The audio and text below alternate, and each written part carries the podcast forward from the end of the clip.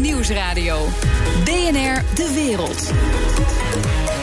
Bernard Hammelburg. Welkom bij het beste binnenlands programma over het buitenland. Straks, gas en olie in de wateren rond Cyprus vormen de bron voor een steeds verder escalerend conflict tussen de traditionele vijanden Turkije en Griekenland. Hoe ver gaan ze? Dat vraag ik zo aan correspondent Nikos Lanser. Maar nu eerst, de Democraten in het Huis van Afgevaardigden hebben hun zin. De impeachment van Donald Trump is een feit. On this vote, the yeas are 230. The nays are 197. Present is 1. Article 1 is adopted. Praten met Koen Petersen. On this vote, Oh. the yeas are 229. The nays are 198. Present is 1. Article 2 is adopted. Nou, ik sprak voor mijn beurt. Ik ga erover praten met Koen Petersen, Amerikanist en schrijver van de boeken Einddoel, Witte Huis en Showtime. Dag Koen. Goedemiddag. Ehm, over Showtime gesproken. De impeachment werd een feit na weken van hoorzittingen. Hebben die nou echt iets onthuld, volgens jou? Nou, ze hebben wel heel veel extra informatie gegeven. Maar de grote vraag: heeft Donald Trump eh, fouten gemaakt en is hij ook met, op het heterdaad betrapt? Is er een smoking gun? Dat is eh, niet eh, naar voren gekomen. Dus in dat opzicht is de oogst toch beperkter dan de Democraten hadden gehoopt. Ja. En ook heel belangrijk is de vraag hoe hebben de Amerikanen erop gereageerd? Want met die openbare hoorzittingen hoopten de Democraten zoveel negatief sentiment los te maken dat de steun voor Trump zou afbrokkelen. En eigenlijk zie je dat uh, in termen van opinie, voor of tegen Trump en voor of tegen afzetten, er eigenlijk helemaal niets is veranderd in de tussentijd. Dus dat effect is niet, uh, is niet opgetreden. Nee, geen schommelingen valt mij ook op in de peilingen. Wat vind je van de manier waarop de Democraten de hoorzitting hebben aangepakt? Uh, en ik, ik denk bijvoorbeeld aan één ding, um, omdat Trump de medewerking van. Uh, het Witte Huis had geweigerd, hebben ze op een bepaald moment voor de commissie Justitie een hele zwik rechtsgeleerden opgeroepen. En die riepen dan de een na de ander. Ja, die, die, die president is een geweldige schurk. Maar dat was een beetje de slager die zijn eigen vlees keurde. Was dat nou verstandig? Was dat een stommiteit? Of was dat juist handig? Hoe, hoe moeten we dat zien? Nou ja, het lijkt er wel erg op dat de Democraten met een hele politieke insteek dit proces hebben gemanaged. He, zij hebben een meerderheid in het Huis van Afgevaardigden, dus zij nemen alle regie. Beslissingen. Tegelijkertijd moet ook worden erkend dat de Republikeinen ook alles aan hun kant zo politiek mogelijk hebben ingestoken. Dus beide partijen hebben daar boter op het hoofd. Maar als je kijkt naar wat wil je bereiken om de publieke opinie te beïnvloeden, dan is de schijn van objectiviteit en de schijn van staatsmanschap wel een hele belangrijke om bijvoorbeeld uh, zwevende kiezers die nog democraat, nog republikein zijn, mee te krijgen. En je ziet wel met bijvoorbeeld de deskundigen die zijn ingevlogen, waarvan drie deskundigen heel erg het verhaal van de Democraten ondersteunen. Ja, precies, waar pro-democratisch en, en, en, één en één voor de, en één zeggen, voor, voor de vorm was dan pro-republikein. Ja. het wat af te wijken. Ja, ja dat dat toch wel uh, zo transparant was, dat dat eigenlijk ook niet van invloed is geweest op het uh, verkrijgen van extra steun. Dus ze hebben het heel erg op veilig uh, gespeeld. Ze hebben ook niet verloren in de opiniepeilingen. Maar wat ze hadden willen bereiken, namelijk meer steun onder de publieke opinie voor het afzetten van Trump, dat hebben ze niet bereikt. En met al het, uh, alle inspanningen die ze hebben gedaan, is dat toch wel een beetje een gemiste kans uh, voor ja, de Democraten. Ja. Wat, wat hadden ze wel moeten doen, naar jouw idee? Het uitgaande van, we komen direct even op de inhoud hoor, maar uitgaande van wat er allemaal voor ligt. Is er iets, strat, zeggen, tactisch, strategisch, waarvan je zegt dat hadden ze veel handiger kunnen doen?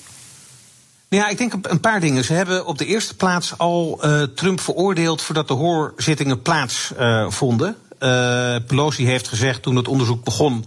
De president heeft zich strafbaar gemaakt aan allerlei zaken. Toen moesten de, de, de, de hoorzittingen nog plaats hebben. Dus de volgorde van we luisteren eerst en dan trekken we conclusies. dat was misschien geloofwaardiger geweest. Het tweede is dat de Democraten als meerderheidspartij in het huis de, uh, alle regiebeslissingen nemen, alle procesbesluiten uh, uh, kunnen nemen. En daar hebben ze de Republikeinen in het begin volledig buiten gehouden. Ja. Waarbij ook pogingen om het een soort he, bipartisan proces te maken, een proces dat door beide partijen wordt gedeeld. Uh, dat hebben ze ook laten liggen, waardoor ook Republikeinen hebben gedacht: ja, ze nemen ons toch niet serieus. En de achterban heeft datzelfde gedacht. Wat ook niet heeft geholpen om hun maar, politieke vijanden naar hun kamp uh, Dat was het moment waarop de Republikeinen in de kelder van het, van het kapitool, als het ware, een, een, een ruimte zijn gaan bestormen. Um, maar het was toch zo dat de Republikeinse leden van de commissie die die hoorzitting hield, toen nog achter gesloten deuren, daar gewoon bij aanwezig was. De, de Republikeinen waren er toch wel? Ja, maar de officiële uh, vertegenwoordiging van bijvoorbeeld Trump en zijn advocaten in die hoorzittingen, om ook bijvoorbeeld getuigen te mogen ondervragen. Uh, dat werd niet, uh, niet mogelijk gemaakt. Er zijn ook getuigen, de Democraten, afgewezen die door de Republikeinen zijn voorgesteld om, om te horen. Dus uiteindelijk is het wel een heel erg democraat gedreven. Proces geweest. Ja. Terwijl ze de kans hebben gehad om te zeggen: dit is zo'n zwaarwichtig proces. Het is heel belangrijk dat we steun van beide partijen hebben. Dan hadden ze in ruil daarvoor ook voor een later deel van het proces steun van Republikeinen kunnen vragen om de Democraten ook te betrekken bij besluitvorming. Maar ze hebben het eigenlijk heel erg partijpolitiek ingestoken. En daarmee hebben ze de kans gemist om hun basis te verbreden. Ja. En dat is denk ik uh, ja, voor Democraten een gemiste kans om okay, uh, te bereiken wat ze willen bereiken. Laten we even kijken door de ogen van elk van de partijen. Dus ik vraag jou even om de advocaat te zijn, te spelen van de, van de Democraten. Wat hebben ze naar voren kunnen brengen? Um, waaruit je dan vanuit dat perspectief kunt zeggen: ja, die impeachment is wel degelijk terecht. Nou ja, wat boven tafel uh, is gekomen, is dat Trump wel tegen Zelensky, de president van Oekraïne, heeft uh, gezegd. Uh, ik, he, die steun komt eraan, maar kun je mij ook nog even met wat andere dingen helpen? En, namelijk een, een, een, onderzoek naar zijn belangrijkste Namelijk een onderzoek naar, ja. naar oud-vicepresident Biden. Ja. En de, de betrokkenheid van zijn zoon ook bij een gasbedrijf. Ja. En of dat dan was gedaan omdat zijn vader vicepresident was of omdat hij zo deskundig was. Dat die discussie heeft uh, plaatsgehad is op tafel gekomen. En dat is ook het begin geweest van de hele uh, controverse. En Trump heeft het ook allemaal bevestigd. Wat uh, de Democraten aannemelijk hebben kunnen maken. Is dat Trump dat heeft gedaan niet als president, maar als presidentskandidaat. Dus als politicus en niet als staatshoofd. En uh, dat uh, mag niet. En dan zou het inderdaad ambtsmisbruik zijn geweest. Dat hij zijn positie als staatshoofd heeft misbruikt om als politicus voordeel uh, te hebben. Ja. En dat is een redenering die door democraten heel plausibel is gemaakt. Al hoeft niet iedereen die te geloven. En dan nee. zit je aan de andere kant van het spectrum ja, met de Republikeinen. Nou, dus nou, nou, ben zeggen... de, nou ben je de advocaat van de Republikeinen. Um, en de, de, in één zin, die zeggen gewoon... die hele impeachment slaat nergens op. Hebben ze? Ja, die zeggen wat, wat, wat, wat, wat is gebeurd en wat op tafel is gekomen... is ook gebeurd, dat ontkennen we niet. Alleen de, de, de bedoelingen, de kwade bedoelingen die de Democraten hieraan uh, toekennen, die kloppen niet. Trump heeft het gedaan omdat hij als president bezorgd is over uh, corruptie. En over het goed besteden van het geld. Over buitenlandse inmenging bij Amerikaanse verkiezingen. Dus hij heeft het gedaan als beschermer van Amerika. En niet als politicus. En je kunt uh, hetzelfde fenomeen op twee manieren interpreteren. En de Democraten hebben hun case versterkt met getuigenissen die dat onderschrijven. En de Republikeinen hebben hun case weer versterkt om door te zeggen. Mensen zeggen dat wel, maar er is geen smoking gun. Dus het is helemaal niet aangetoond dat Trump met die kwade bedoelingen dit gesprek als president heeft ja. uh, gevoerd. Ja. Los nog van de juridische vraag, nog een heel puzzel of zoiets nou wel of niet strafbaar is. Dat, uh, wat ik ervan lees, begrijp ik dat dat nog niet zo duidelijk is. Ja, dat klopt. En dat is ook wat je dan een, uh, terugziet in de twee articles of impeachment die uh, gisteren zijn aangenomen. Dat geeft ook aan dat de Democraten daar niet 100% zeker van zijn geweest. En daardoor zie je dat vrij algemene artikelen zijn aangenomen. Uh, op basis van, van Trump nu moet worden afgezet volgens de Democraten. Maar heel specifiek, hij heeft die en die wet overtreden of dat en dat had niet mogen gebeuren. Zo specifiek is die case niet gemaakt. Dat heeft als voordeel gehad dat de Democraten, uh, bijna alle Democraten ook, hebben mee kunnen krijgen in deze stemming.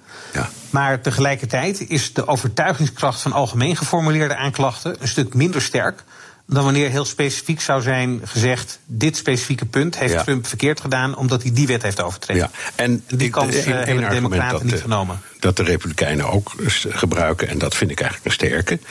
Uh, die zeggen namelijk: jullie willen gewoon al sinds 2016 de president afzetten en je hebt de verkiezingsuitslag nooit aanvaard.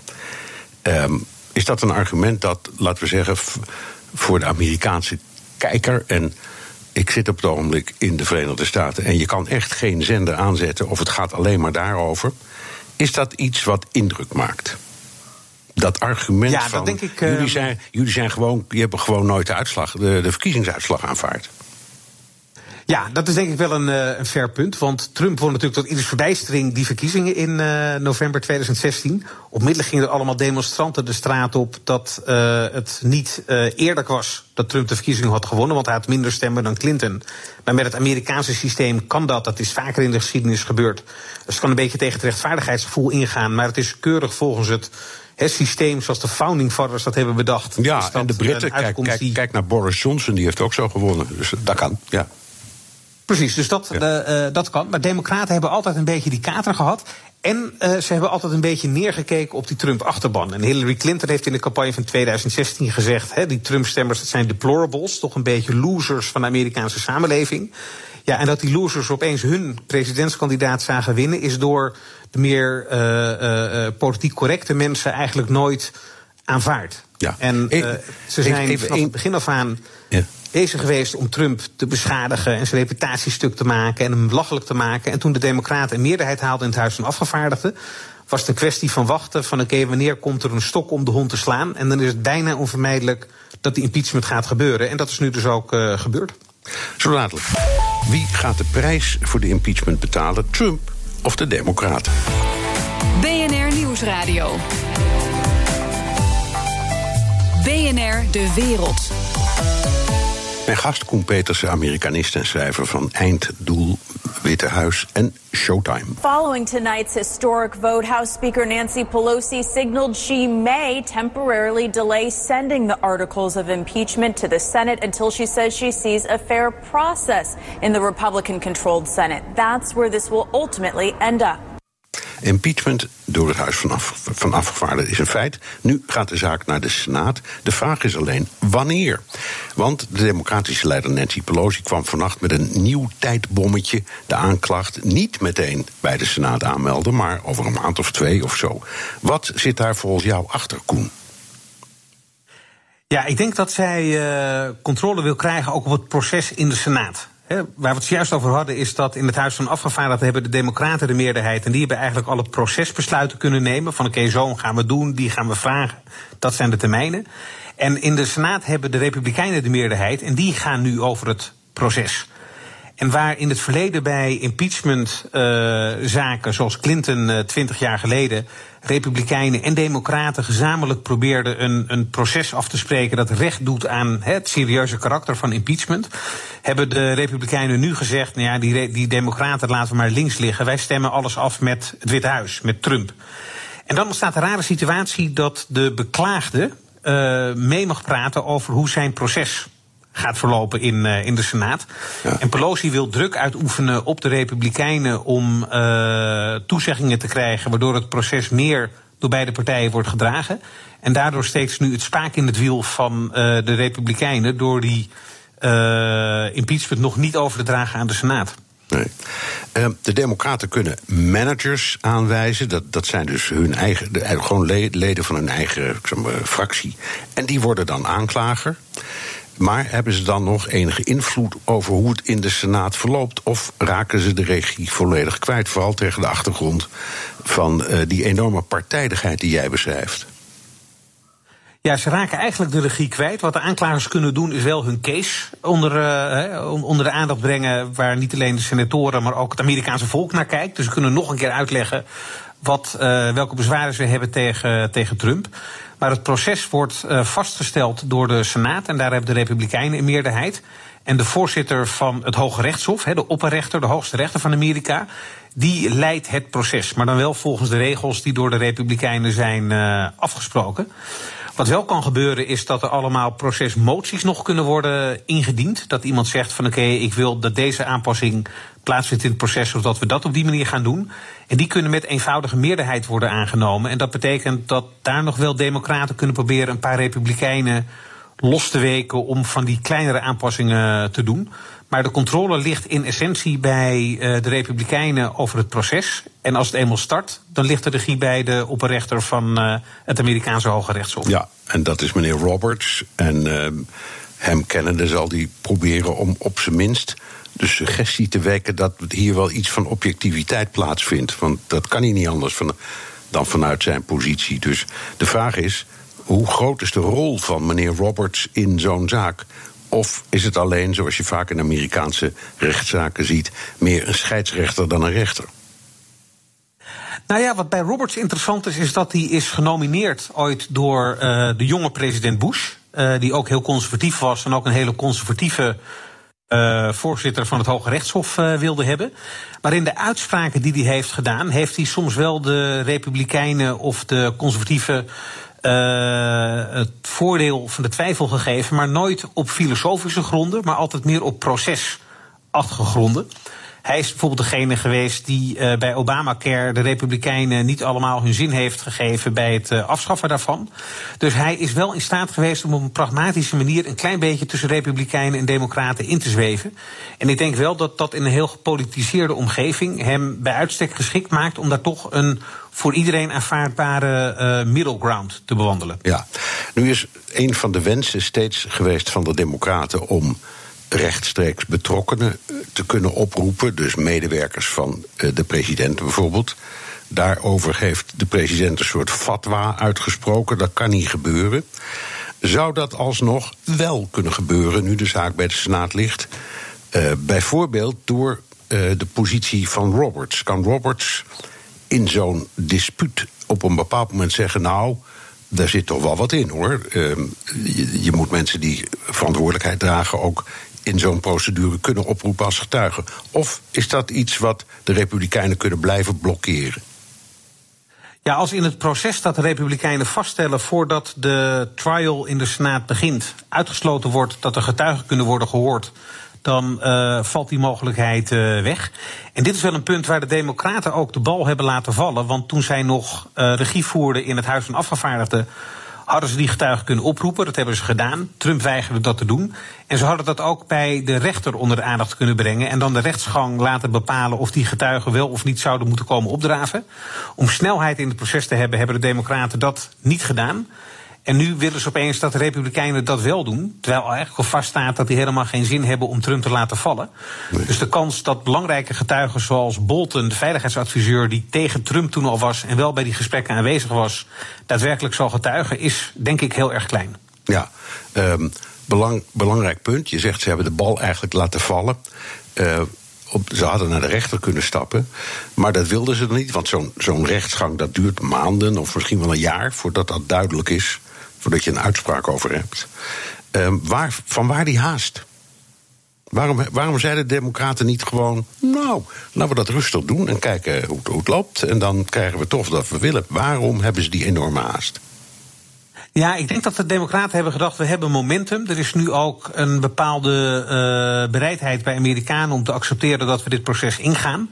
En vaak zie je dat hoe langer zo'n proces duurt, hoe meer het in het nadeel werkt van degene die er wat mee wil bereiken, omdat dat momentum verdwijnt. Je kan het een beetje vergelijken met de Brexit, waarvan mensen een bepaald ogenblik ook hebben gezegd bij de verkiezingen een paar weken geleden. Laten we gewoon die Brexit afsluiten, of je nou voor of tegen bent, we willen er vanaf. En hetzelfde kan met impeachment gebeuren. Dat mensen zeggen, ja, of ik nou voor of tegen Trump ben. Het moet maar een keer een einde aankomen.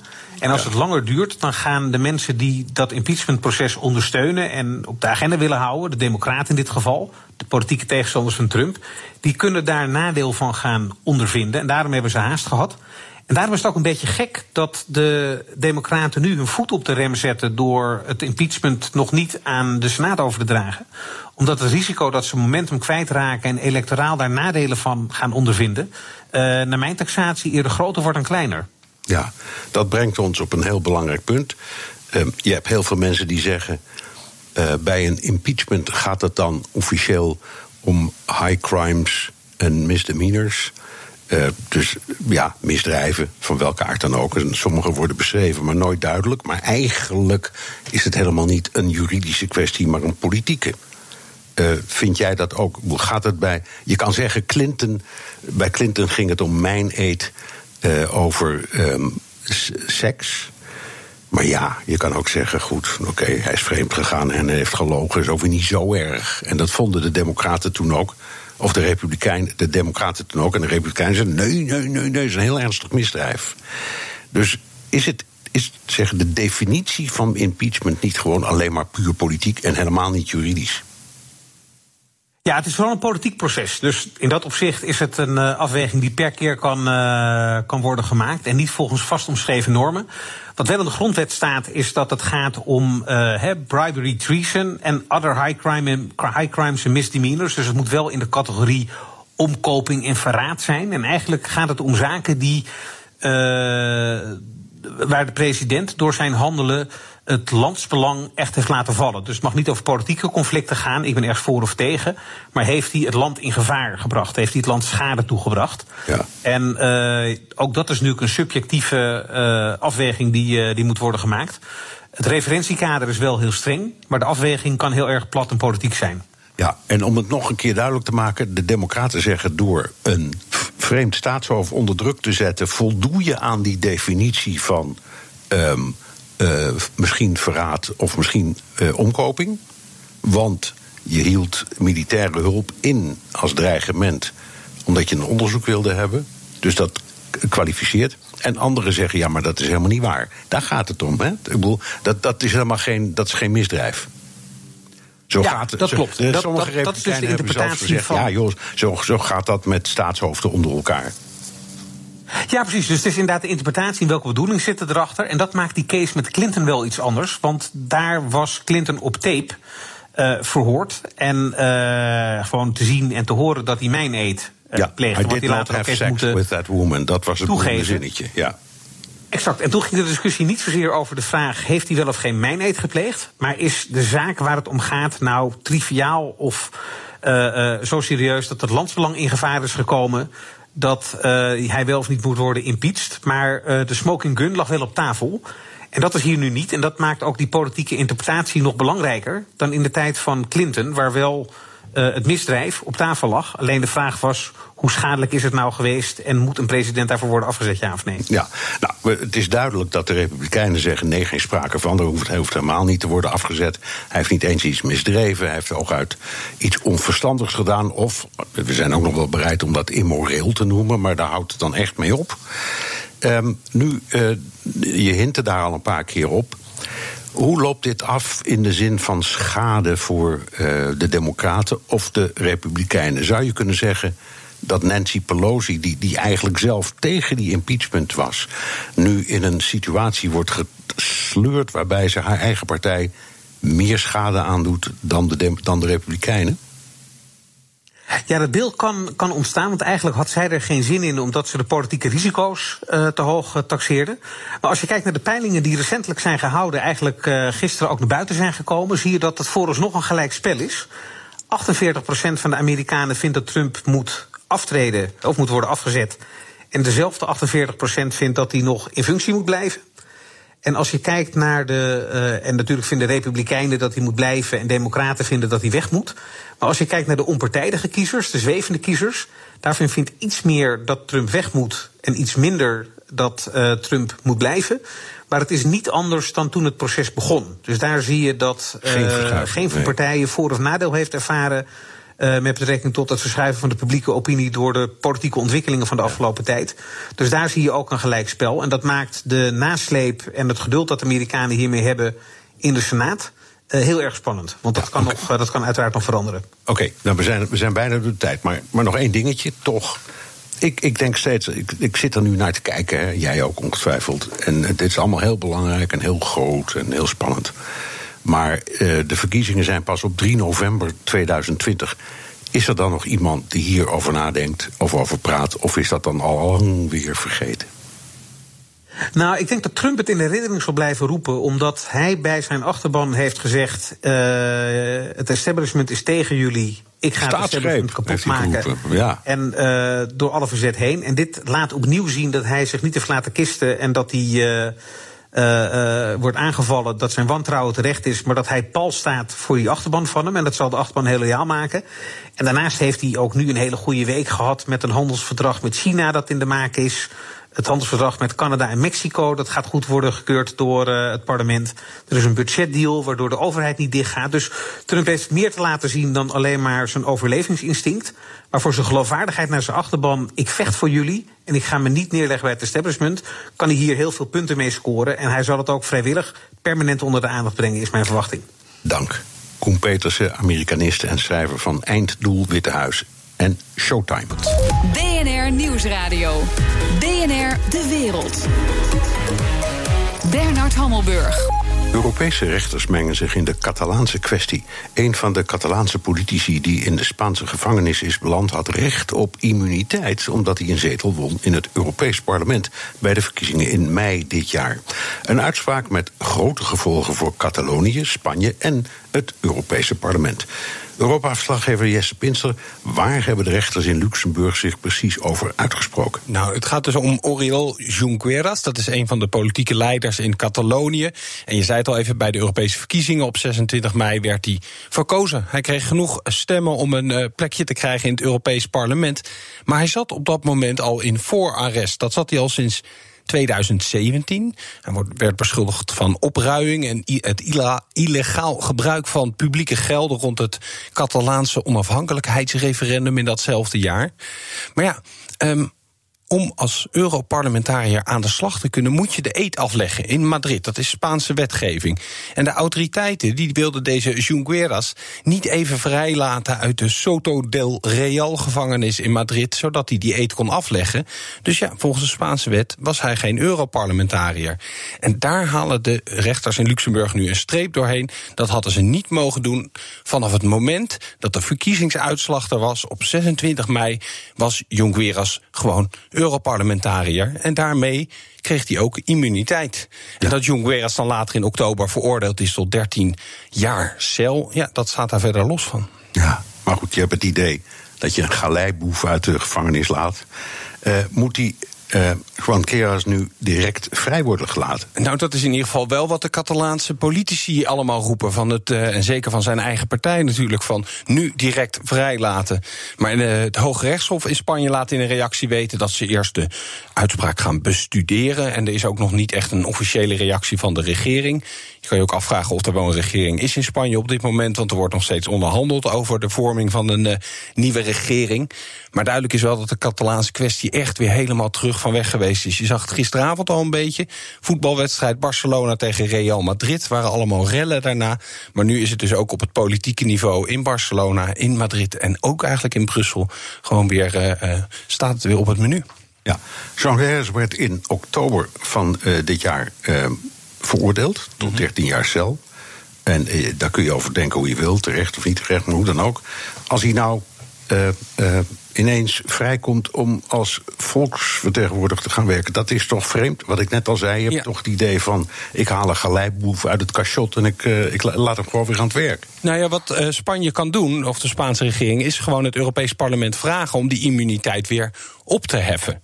En dan zal het Europees Parlement zich ook een keer echt moeten gaan uitspreken over deze kwestie. Want tot op heden hebben ze zich een beetje verscheld achter ja, het Spaanse argument dat Junqueras geen uh, Europarlementariër is. Dus weet je, het is ook een hele lastige vraag die nu bij het Europese parlement uh, terechtgekomen is. Je ziet dat ze nog steeds, zowel de Europese Commissie, ook de voorzitter van dat parlement, Sassoli, dat ze zeggen: ja, Spanje is nu eerst aan zet om iets te gaan doen. Die moeten, ja, dat is Europese uh, verkiezingen, weet je, dat is allemaal nationaal geregeld allemaal weer. Dus daar hebben ze feitelijk natuurlijk wel weer gelijk in, maar het is een beetje een voortzetting van dat, ja, toch een beetje weglopen voor deze kwestie wat we de afgelopen jaren gezien hebben. Ja. We hebben nog een andere beroemde Catalaanse politicus, hè, Carlos Puigdemont. Die is naar België gevlucht. Heeft het voor hem gevolgen? Ja, hij zou eigenlijk dan ook nu als Europarlementariër aan de slag uh, moeten kunnen. Met de immuniteit, waarmee hij mogelijk ook weer naar Spanje zou kunnen reizen. Als hij nu daarheen zou gaan, dan zou hij gelijk gearresteerd worden. Nee, dat was de reden om twee jaar geleden naar België te vluchten. En daar probeerde hij iedere keer de EU, zeg maar, die Catalaanse kwestie in te trekken. En dat lukte eigenlijk maar niet. Maar ja, tot vandaag eigenlijk. Want je ziet, ja, nu zitten ze er ook in Brussel dus mee. Uh, Belgische rechters moeten zich overigens nog uitspreken over een uitleveringsverdrag. Uh, uh, verzoek, want dat hebben de Spanjaarden gevraagd om Puigdemont uit te leveren. Maar die hebben dus al gezegd: we wachten eerst deze afspraak van vandaag af. Nou ja, met de richting die dat opgaat, lijkt het me onwaarschijnlijk dat de Belgische rechter gaat zeggen: we gaan Puigdemont alsnog uitleveren. Ja, heeft het enige invloed deze zaak op de um, onderhandelingen, regeringsonder coalitieonderhandelingen in Madrid? Ja, waarschijnlijk wel. Omdat daar probeert Pedro Sanchez, de premier, die probeert een coalitie te smeden met het linkse Podemos. Maar dat kan alleen maar met steun van een Catalaanse partij. Ja, die Catalaanse partij gaat natuurlijk zeggen: eerst laat je Junqueras vrij. En vervolgens ga je niet het Europees Parlement vragen om zijn immuniteit op te heffen. Dus die zullen zich veel steviger gaan opstellen. En het uh, maakt die onderhandelingen absoluut niet makkelijker. En ja, het is toch voor te stellen, je weet niet precies hoe het gaat lopen, maar dat uh, Sanchez toch iets meer op zal moeten schuiven naar wat de Catalanen willen. Misschien zelfs stapjes naar iets meer uh, onafhankelijkheid voor de regio. Dank, Europa-verslaggever Jesse Pinster. BNR De Wereld. Turkije speelt hoogspel door een claim te leggen op wateren die volgens het internationale recht bij Griekenland en Cyprus horen. Het leidt tot een Turks-Griekse clash die steeds vaker escaleert. Turkey has signed a deal with Libya that maps out a boundary in the east of the Mediterranean Sea. Greece is bolstering its military in the area. There are fears the agreements will further complicate disputes over drilling for yet untapped oil and gas in waters around the ethnically divided island nation of Cyprus. Israel and Egypt are also involved in this increasingly bitter controversy. Ga erover praten met Nikos Lanser, correspondent in Griekenland. Dag Nikos. Goedemiddag. De spanningen zijn hoog opgelopen. Hoe, laat het, hoe, hoe kun je dat zien aan, aan beide kanten? Hoe uit het zich? Nou, aan de kant van Turkije is het uh, vooral de toon waarop dingen gezegd worden. En eigenlijk uh, op het dagelijkse menu opmerkingen die hard aankomen bij de buren. En in dit geval Griekenland. Waar men, zoals uh, net al in de quote hoorde was, veel militaire oefeningen houdt. Maar wat in Griekenland heel duidelijk is, is dat elke dag er aandacht is voor wat er in Turkije weer is gezegd. En dat er een, ja, een soort nationaal beleid is inmiddels. Alle partijen zijn het erover eens dat je op buitenlands politiek gebied eh, eenheid moet hebben. En de oppositie die laat zich dus ook niet horen op dat vlak. Geen kritiek, maar die uh, schaart zich aan de zijde van de regering. En er is een totale diplomatieke bewegelijkheid gaande, want de Griekse minister van Buitenlandse Zaken die is al wekenlang op reis. Ja, um, even wat voor middelen beide landen nou hebben om elkaar, ik zal maar zeggen, um, door de knieën te krijgen. Wat voor pressiemiddel heeft Turkije om Griekenland uh, op de knieën te krijgen? Ik denk dat het belangrijkste punt wat Turkije op dit moment in handen heeft uh, de vluchtelingenkwestie is. Dat is een hele indirecte manier van uh, pressie uitoefenen op Griekenland. Want we merken gewoon dat elke keer weer als er een uh, situatie is tussen beide landen, het aantal vluchtelingen wat op de eilanden aankomt groeit. Dan is de kustwacht in Turkije plotseling niet meer te bereiken. En dan zie je dat er honderden mensen tegelijk aankomen. En de schendingen van het luchtruim, dat zijn ook ja, speldstoten of kleine indicaties dat Turkije dus uh, een confrontatie aan zou durven. En van Griekse zijde, ja, er is weinig pressiemogelijkheid. Behalve het inschakelen van de internationale partners, de Europese Unie, de NAVO, de buurlanden. Maar ja, de realiteit leert dat Turkije een land is met een bevolking van om en nabij de 80, 90 miljoen. Griekenland rond de 10 miljoen. En ze zijn ook uh, ja, niet aan elkaar gewaagd op militair gebied. Turkije is veel beter uh, uitgerust dan Griekenland. Maar het is een conflict wat hard tegen hard gaat. Ja. Goed, aan de andere kant, je zegt terecht, uh, Griekenland heeft in elk geval de steun, uh, met de mond beleden dan misschien, van uh, Europese landen en andere landen. In feite zegt de internationale samenleving, ja, de Grieken hebben gewoon gelijk. Hebben de Grieken daar niet iets aan? Natuurlijk. Alleen men zou in Griekenland meer en hardere taal willen. Men zou dus niet een ja, wat algemene opmerking willen hebben over uh, recht op zee. Maar wat, okay, wat willen ze veroordeling? Wat willen ze horen? Nou, ze, zouden, ze zouden absoluut willen horen dat Turkije Cyprus moet erkennen als land. Dat is uh, iets wat ze volgens de Europese statuten zouden moeten doen, maar nooit gedaan hebben. Ze zouden absoluut moeten horen dat er een oplossing moet komen voor de territoriale kwesties tussen de landen met de rechtbank van Den Haag dan waarschijnlijk als uh, opperste rechter.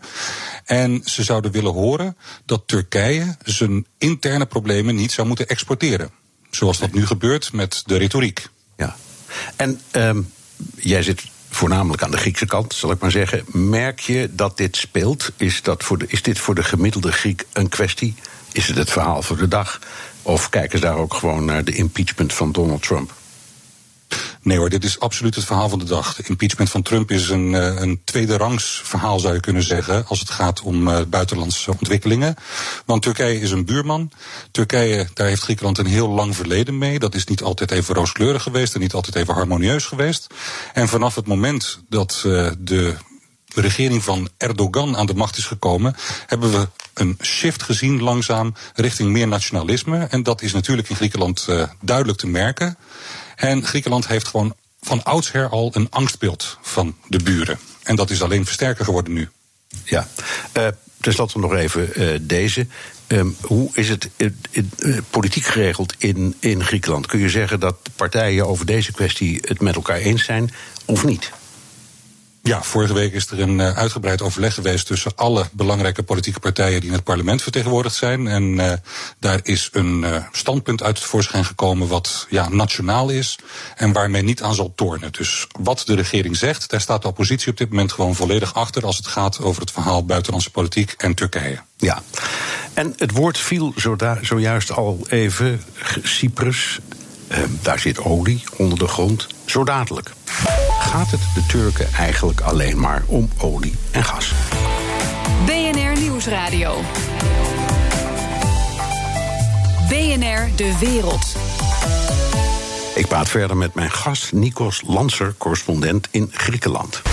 The Aphrodite field just off the coast of Cyprus holds the promise of about 140 billion cubic meters of natural gas.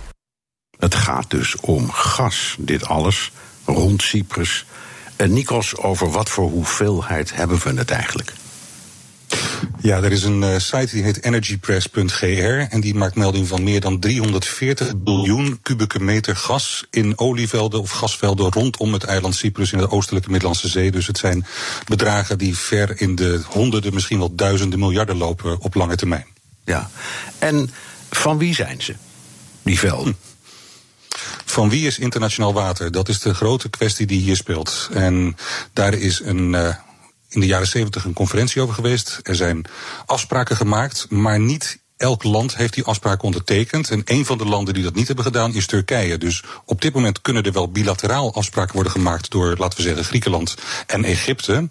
Maar Turkije zal die niet accepteren omdat ze niet mee hebben gedaan in die discussie. Maar tegelijkertijd ook uh, het recht van de zee niet accepteren. Dus dat zijn de knelpunten bij het afspreken van wie wat is in een gebied waar meer dan zes landen uh, actief zijn. Ja, die allemaal meer, je noemt, je noemt dus je noemt Egypte, je noemt Griekenland, Turkije, Cyprus. Wie, nog, wie spelen er nog meer hier in dit spel een rol?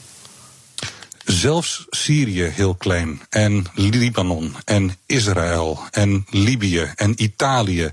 Het zijn allemaal landen die op de een of andere manier die rechten zouden kunnen hebben als daar duidelijke afspraken over worden gemaakt. En dat is nooit gebeurd in het verleden. En wat er nu de laatste jaren gebeurt, is dat er bilateraal tussen landen afspraken worden gemaakt en zelfs zones worden afgesproken. Maar het grote knelpunt is nu dat begin december er een uh, memorandum is onderschreven door Turkije en de regering in Libië, de regering van Tripoli. En die bepalen dat zij grenzen hebben met elkaar, economische zonnegrenzen. En dat is onacceptabel voor landen als Cyprus, Egypte en Griekenland. Ja, en even voor de duidelijkheid, je zegt heel nadrukkelijk. Uh, wat, wat Libië betreft, uh, benoem je welke regering we het over hebben, want er zijn er drie. Maar dit is dan de officieel erkende. Dus hoe hebben ze dat dan gedaan? Is het een memorandum, een, een verdrag? Hoe ziet dat eruit? Hebben ze gewoon met elkaar afgesproken, dit, dit is gewoon van ons samen nu? Ja, er is uh, een afspraak gemaakt tussen de regering in uh, Turkije en die van uh, de, die door de VN geaccepteerde regering in Tripoli. En die zeggen van wij hebben daar een grens tussen onze economische belangen. En die grens die ligt vlakbij bijvoorbeeld het eiland Kreta. En dan zegt Griekenland, nee, daar hebben wij recht op, op dat stuk van de zee. Dus dat is de grote kwestie die op dit moment speelt: van wie is wat in de oostelijke Middellandse Zee. Ja, en, en, en even voor de duidelijkheid, want er bestaat al sinds Hugo de Groot een regel wat nou openbaar terrein is op zee en wat niet.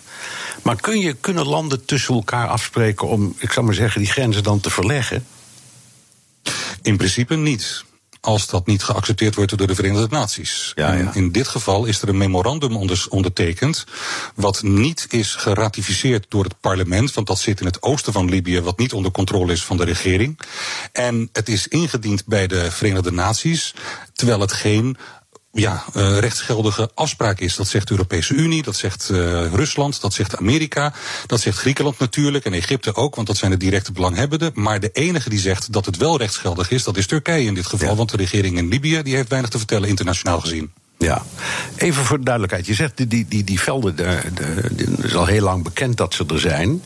Uh, en er wordt ook al heel lang, lang uh, ruzie over gemaakt, gesteggeld, hoe je het maar wil noemen. Wie beheert ze nu? Is er iemand die ze beheert? Of liggen ze daar maar gewoon te liggen?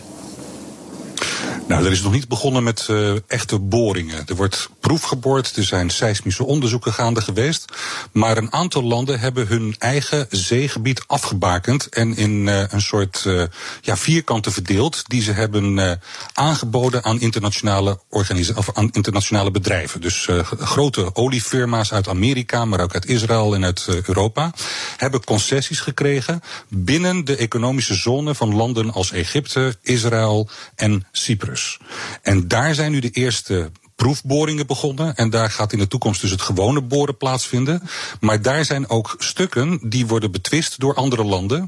En dat is dus gebeurd in, uh, aan de westkant van het eiland Cyprus, de Republiek Cyprus. Want daar ligt op dit moment een tweetal uh, Turkse boorschepen. In wat Cyprus als eigen economische zone ziet. Ja. En de internationale gemeenschap ook. Ja. Misschien hoor je ondertussen een gevechtshelikopter. Dat heeft niks te maken met Kreta. Maar hier in uh, New York vliegt dat ding elke dag over sinds 9-11. Dus laat je er niet door afleiden. De, door deze hele kwestie heen speelt voortdurend de kwestie Cyprus. Je noemde dat straks al. Um, sinds 1974 is uh, Cyprus opgedeeld in een Grieks en een Turks um, deel. Speelt dat eigenlijk een hoofdrol op de achtergrond in deze hele kwestie? Um, ik wil geen hoofdrol noemen, maar het is wel een, uh, een debat wat sinds 1974 wordt gevoerd en wat nog steeds actueel is. En met name omdat die uh, gasvelden dus in de omgeving liggen van het eiland Cyprus, ja. zijn er natuurlijk kwesties die te maken hebben direct met Cyprus. En eigenlijk is het belangrijkste dat Cyprus als onafhankelijke staat als republiek erkend is door de hele wereld, behalve door Turkije. Daar ligt een heel groot uh, probleem. En omdat in 1974 daar een staatsgreep heeft plaatsgevonden van de kant van uh, de Griekse bevolkingsgroep, het antwoord was een uh, invasie van het Turkse leger, is er een Noord-Cyprus ontstaan, wat als republiek alleen door Turkije wordt erkend en waarvan de inwoners recht hebben op de energiebronnen in de directe omgeving. Daar ligt eigenlijk de crux van het verhaal. Ja, dat was geloof ik aartsbisschop Macarius uit mijn hoofd. Die destijds die, In die uh, tijd was dat ja. de leider van de, ja, van de ja. staat Cyprus. Nou, nou even, uh, Nikos, iets wat mij uh, steeds maar bijblijft. Toen, toen Cyprus deel wilde gaan uitmaken van de Europese Unie, dus kandidaat was, toen is er een referendum gehouden op Cyprus over. Mm -hmm. Of, of daar nu eenheid moest worden hersteld. Of dat het als een soort federatie zou toetreden. Dat doet er even niet toe. Maar toen kreeg je de wonderlijke situatie dat de Turkse Cyprioten eigenlijk heel soepel waren. En de Griek-Cyprioten mm -hmm. gingen dwars liggen. Heeft dat de zaak niet tot de huidige dag enorm vertroebeld? Het was voor de Griek-Cyprioten was het een logische zaak dat ze dwars zouden zitten, omdat de garanties die werden gegeven voor de onafhankelijkheid van het eiland als geheel, met Grieks en, Cypri en uh, Turks deel, voor hun niet voldoende waren. Voor de andere partij was dat blijkbaar wel voldoende en daarom hebben die ja gezegd tegen uh, het uh, referendum. Alleen voor Turkije is nu de kwestie dat als het probleem opgelost wordt, dat dan de rechten op uh, exploratie makkelijker verdeeld kunnen gaan worden. En totdat dat gebeurd is, heeft, uh, is er geen oplossing te vinden voor het probleem. Nee. Uh, even. ook voor mijn betere begrip, je leest steeds in de krant of je ziet steeds ontzettend charmante video's over de leiders van het Grieks en het Turks-Cypriotische deel die bij elkaar op de koffie gaan. Eh, dan, heel ceremonieel dan de grens oversteken en gaan koffie drinken. En dan afspreken, we gaan niet over politiek praten, maar weet ik wat, over het weer of over toerisme, wat dan ook. Lopen die besprekingen nog steeds en kunnen die niet een keer ergens toe leiden? Ze lopen op dit moment niet echt soepel. Ze zijn er wel, maar ze zijn op een heel laag pitje. En op het moment dat er echt ingewikkelde uh, kwesties komen, dan zie je gewoon dat de leiders van die twee delen op het eiland eigenlijk nauwelijks iets in de melk te brokkelen hebben. Want dan gaat het verhaal Turkije en Griekenland weer meespelen. Want dat zijn de garantiemachten die achter deze twee uh, partijen zitten. Dus als die het niet met elkaar eens kunnen worden, dan is het vrijwel onmogelijk dat het op het eiland Cyprus uh, opgelost ja. kan worden, het probleem. Dus ja, het is is gewoon een heel ingewikkelde kwestie. Ja. Waar uh, heel veel VN-onderhandelaars en uh, mensen zich uh, over hebben moeten buigen en hun nek hebben gebroken. Ja. Sinds 1974. En ik, en ik begrijp wat je zegt. Je moet je niet doodstaren op leiders daar. Want die hebben als puntje bij paaltje komt eigenlijk niks te vertellen. Dat, gaat, dat, dat zijn, gaat echt, dat zijn echt Ankara en. Uh, Athene. Ja. En Athene die daarover beslissen. Nou, nog een vraag. Er is een enorme discussie gaande over de toekomst van fossiele brandstof. Uh, de exploitatie, exploratie, exploitatie van dit gas- en olieveld kost een vermogen. Is het nog wel de moeite waard om je er zo druk over te maken? Omdat de redenering wordt steeds meer. Ja, als het eenmaal stroomt, dan wil niemand het niet meer. Of het is eigenlijk niks meer waard. Dus is het nog de moeite waard?